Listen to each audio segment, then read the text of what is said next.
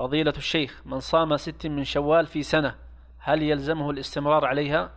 لا يلزم على من صامها سنة أن يصومها في بقية عمره لأن هذا تطوع والتطوع للمرء أن يفعله ويدعه ولكن الذي ينبغي للمرء إذا عمل عملا أن يثبته سواء في هذا أو في الصلاة فإذا عمل عملا فينبغي له أن لا يدعه ويتخلى عنه.